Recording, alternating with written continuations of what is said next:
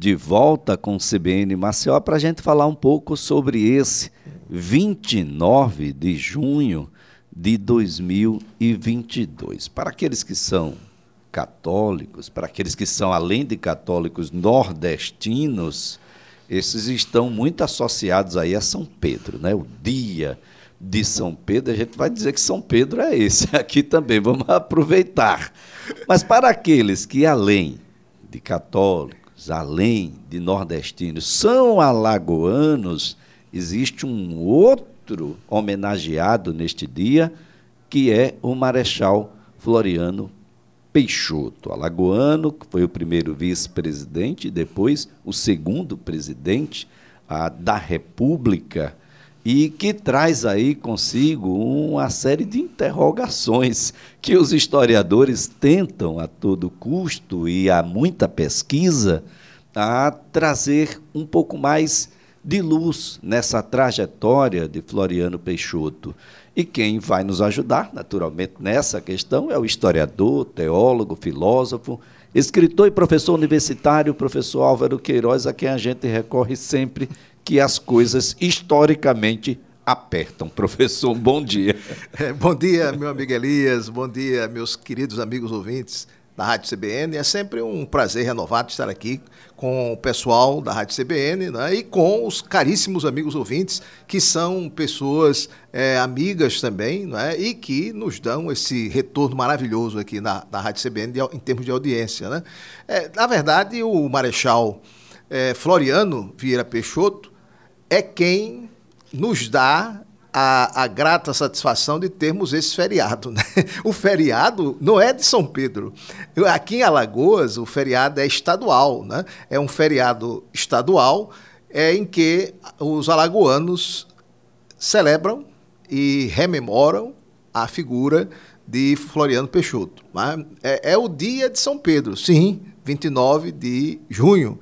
Mas é, o dia de São Pedro desde o governo de Castelo Branco, deixou de ser feriado. Né? O Castelo, é, quando o presidente da República, ele aboliu né? todos os feriados, até o pessoal, os dias santos. Né? Aí o pessoal fazia gozação, disse que o, o, o governo do general Castelo era um governo assim tão, tão rígido que caçou até os santos, porque era a época das caçações políticas, né?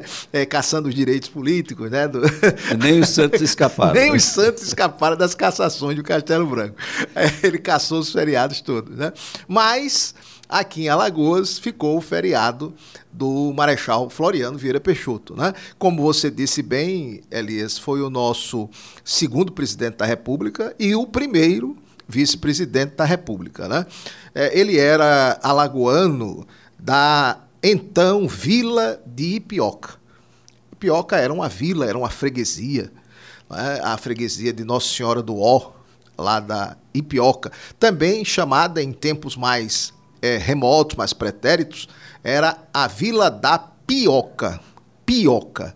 Aí depois colocou o I, né? Ipioca. Mas originalmente era pioca, que é uma palavra de origem é, indígena, é, que está associada à casa, à moradia, à residência, né? Oca, oca, a residência é, onde moravam os, onde viviam os índios, né? Eles habitavam em, em ocas. Então, o, o Marechal Floriano nasceu na vila da Ipioca. Foi lá batizado na igreja matriz paroquial Nossa Senhora do Ó e viveu os primeiros anos da sua vida, da sua, sua infância. Mas cedo, na adolescência ainda, no começo da adolescência, aproximadamente com 14 anos, 15 anos, ele foi embora para o Rio de Janeiro. É, a família dele era uma família de origem pobre, né, humilde, aqui em Pioca, e ele tinha um tio que vivia em melhores condições de vida no Rio de Janeiro, né, e ele foi morar com esse tio lá no, no Rio. E entrou para a escola militar. Né? Fez todos os seus estudos como cadete, né? estudos preparatórios, na escola militar, na época era a escola militar do Realengo, né? chamada assim, a, a escola ficava no, no bairro do Realengo, no Rio de Janeiro, e depois que ele saiu da escola militar e saiu já com a patente de tenente, né? já era oficial, porque ele fez a escola, estudou né, na escola militar, e é, se tornou oficial do Exército Brasileiro. Nessa época, quando ele é, era já estava com a patente de, de major do Exército, estourou a Guerra do Paraguai em 1864 para 65.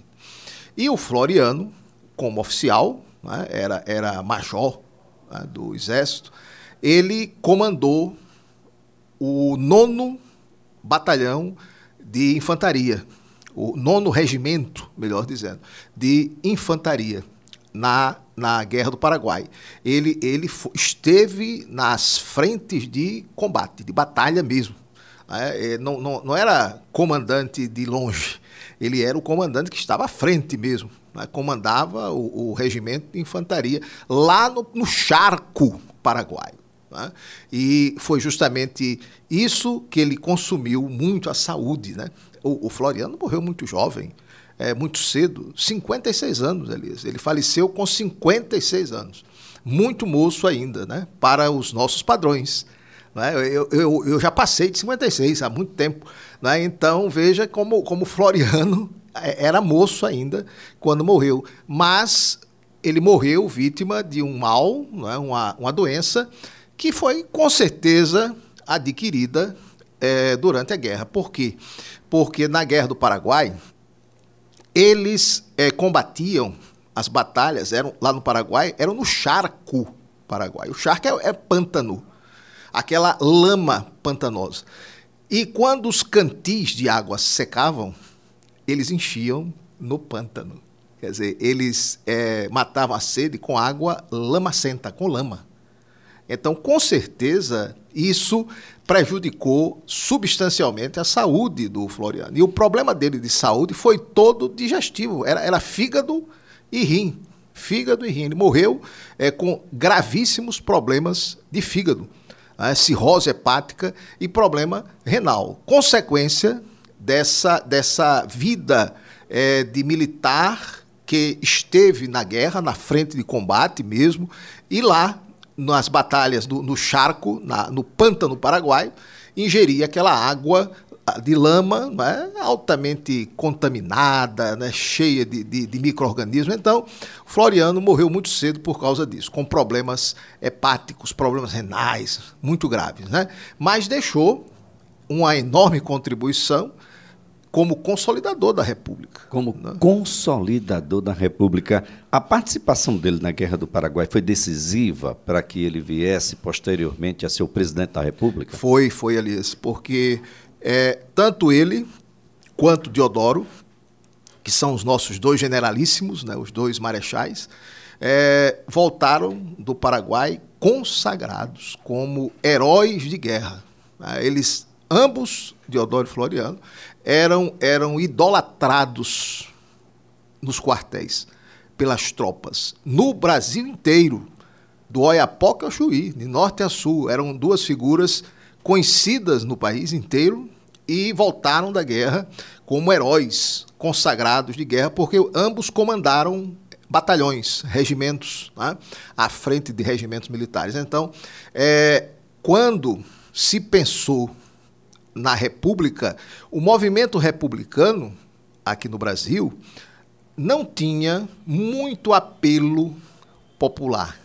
Não, é? não era um movimento, é, digamos assim, do povão, não. Era um movimento elitizado, né? muito restrito a uma elite é, política, uma elite é, civil, militar e também uma, uma elite econômica, né? cafeicultores, ricos.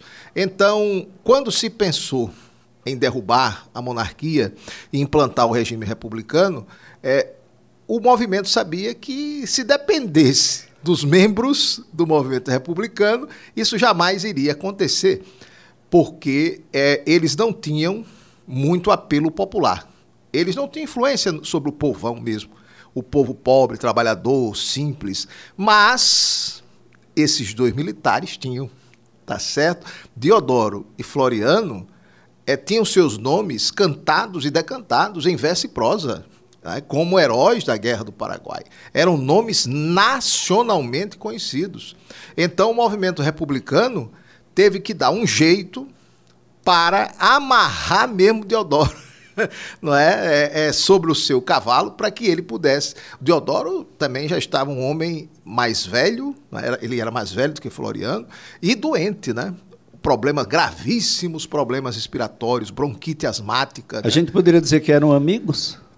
Não, não eram. Interessante. Os dois não eram é, próximos amigos, apesar de ambos terem saído daqui do, do mesmo torrão das Alagoas. Né? Para você ter uma ideia, Elias, na eleição presidencial que foi a, a, a, primeira eleição da história do Brasil, não foi uma eleição direta, foi uma eleição indireta através é, do colégio eleitoral, formado pelos deputados e senadores do Congresso Nacional.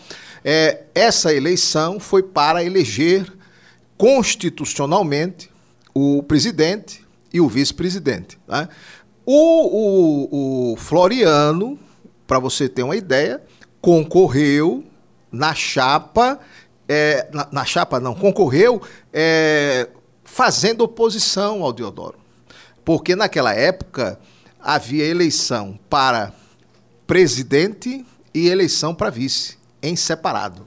Né? Então, você podia ter um presidente de um grupo político, de um partido, e um vice de outro. E foi isso que aconteceu. Foi o que aconteceu. Né? Por quê? Porque o, o Deodoro era apoiado é, por um candidato a vice-presidente que foi derrotado na eleição pelo Floriano, que era o almirante, o almirante da Marinha de Guerra do Brasil, é, Eduardo Van Kolk. Era quem é, era o, o pre preferido do Deodoro para ser o seu vice-presidente. Né? Seriam dois militares, né? presidente e vice. É, já o Floriano era simpático, o Floriano, candidato a vice, eleito, era simpático à candidatura de um civil à presidência, o Prudente de Moraes, que concorreu com Deodoro. Então, no colégio eleitoral, a eleição foi indireta, né? Deputados senadores do, do Congresso. Então, no, no colégio eleitoral, é, concorreram voto a voto, Deodoro e Prudente de Moraes, militar e civil. Né? Mas, ao final, o Deodoro conquistou maioria dos votos. Mas não foi uma, uma maioria significativa. Foi uma eleição apertadíssima. Deodoro venceu por uma margem muito pequena de votos por causa da influência do Prudente de Moraes. Era um, Prudente o Prudente Moraes. era um político influente, muito influente e era o presidente do Congresso Nacional. Como é que Floriano Peixoto chega à presidência? É justamente depois que o Deodoro assume, é? veja, com essa margem apertada, é? então Deodoro não fez, não tinha maioria no Congresso. Então Deodoro só se sustentou no poder nove meses Nove meses, não chegou nem um ano. Por quê? Porque ele precisava, para governar, do Congresso Nacional. E ele não tinha apoio no Congresso. E, como, como ele era militar, não estava acostumado com as lides políticas partidárias né, da democracia, da República, ele não sentou para negociar. o, o Diodoro era militar, soldado mesmo, soldado, forjado nos quartéis, acostumado, tanto ele como Floriano, né? Acostumado a dar ordem e obedecido. No quartel é sim senhor, não senhor, não entendi senhor, acabou. Ordem não se questiona, se obedece, é o que eles aprendem no quartel.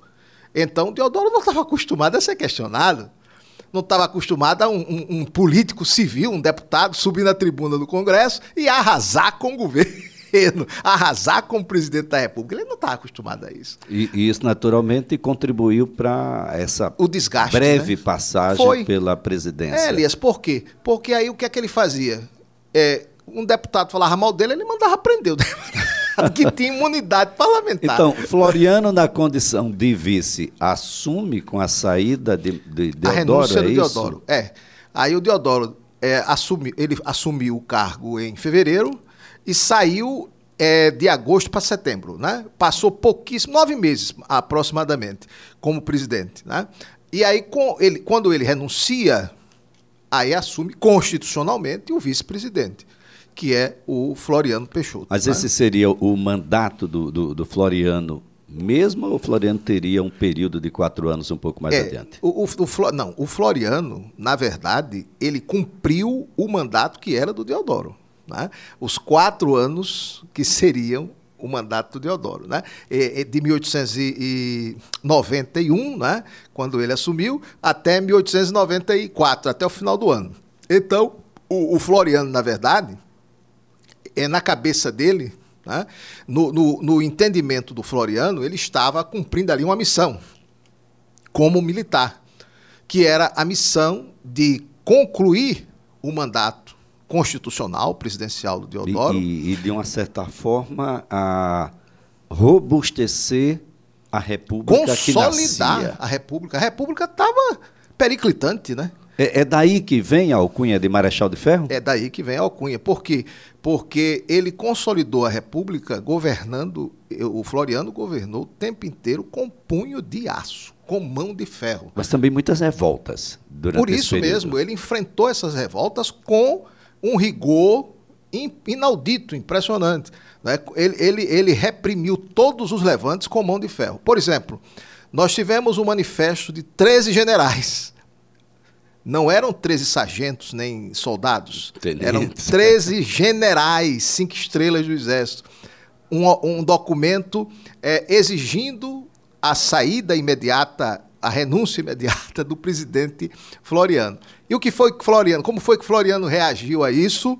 Deu é, voz de prisão aos 13 generais, mandou prender e, em alguns casos, ele foi pessoalmente dá voz de prisão aos generais. Né? Então, ele, ele era um homem assim. Outra coisa, é, estourou no Rio Grande do Sul a Revolução Federalista. A Revolução Federalista era uma revolução contra o modelo centralista de governo do Floriano Peixoto e contra o, o presidente da província do Rio Grande do Sul, né, que é o cargo de governador de estado, né, que era o, o governador Júlio de Castilhos, era o governador do Rio Grande do Sul. E Júlio de Castilhos era é, aliado político do Floriano. Apoiava o governo Floriano e era apoiado pelo Floriano, tá certo? Então, contra o Júlio de Castilhos e o Floriano, se insurgiu a Revolução Federalista sob o comando de um outro grande líder gaúcho chamado Gaspar Silveira Martins. Então, Silveira Martins liderou o movimento federalista para derrubar o Júlio de Castilhos e tentar derrubar o presidente da República, né? o Floriano Peixoto. Então, Floriano é, foi, para você ter uma ideia, na condição de militar, de general, fardado, montado em seu cavalo, à frente da tropa, para reprimir o levante federalista no sul do país. O levante começou no Rio Grande do Sul e, e se estendeu a Santa Catarina, né, ao Paraná, todo o sul, que queria se separar, formar uma república separada, era um movimento separatista, né, do resto do Brasil. Então, o Floriano sentiu aí uma ameaça à soberania nacional, à integridade territorial do país. E ele, como militar, né, foi pessoalmente reprimir. E usou de extremo rigor, extrema violência. Por isso que até hoje eh, os catarinenses têm uma queixa né, contra o Floriano, já tentaram fazer até plebiscito para tirar o nome dele, voltar ao nome antigo da capital, né? Não, mas o nome era horrível. Desterro. Né? Desterro. Eu acho é, ficou mais legal. Mais, Florianópolis, mais Florianópolis né? é. É a cidade de Floriano, de Floriano. né? Mas Florianópolis. Eles, eles têm o Rua Floriano consideram Floriano um terrível ditador, né? e um, o pior do que isso, um, um, ditador sanguinário, né? porque é, morreu muita gente na Revolução, né? lá em Santa Catarina, no paredão, né? pilotão de fuzilamento. Aí eles têm essa queixa do Floriano, porque o, a, na cabeça do Floriano, a gente tem que entender os dois lados. Né? É, o, o lado do Floriano, ele se entendia como um general do Exército. Ou seja, alguém preocupado com a soberania nacional, com a integridade do território. E, e, e então, um general do Exército na presidência da, da República. República. Exatamente. Que não queria perder o território. Espaço, o espaço. território. Não, não, É. não teria como. Como? É, a gente tem que entender esse Então- lado dele, então, né? Florianópolis é a cidade de Floriano. É, exato. É uma, digamos, uma homenagem a Floriano Peixoto, Marechal, ah, natural aqui de Maceió, e de que chegou à presidência da República. Mas o nome anterior também, definitivamente, talvez os catarinenses não o queiram. Desterro. É, Defini- desterrados em sua própria pátria, né? Definitivamente não. Bem, professor Álvaro Queiroz, foi um prazer tê-lo aqui no CBN Maceió. Muito obrigado mesmo. Um excelente dia para o senhor. Muito obrigado, agradeço a você, a Rádio CBN. Um grande abraço e um bom feriado para todos. Olha, professor Álvaro Queiroz é historiador, teólogo, filósofo, escritor e professor universitário.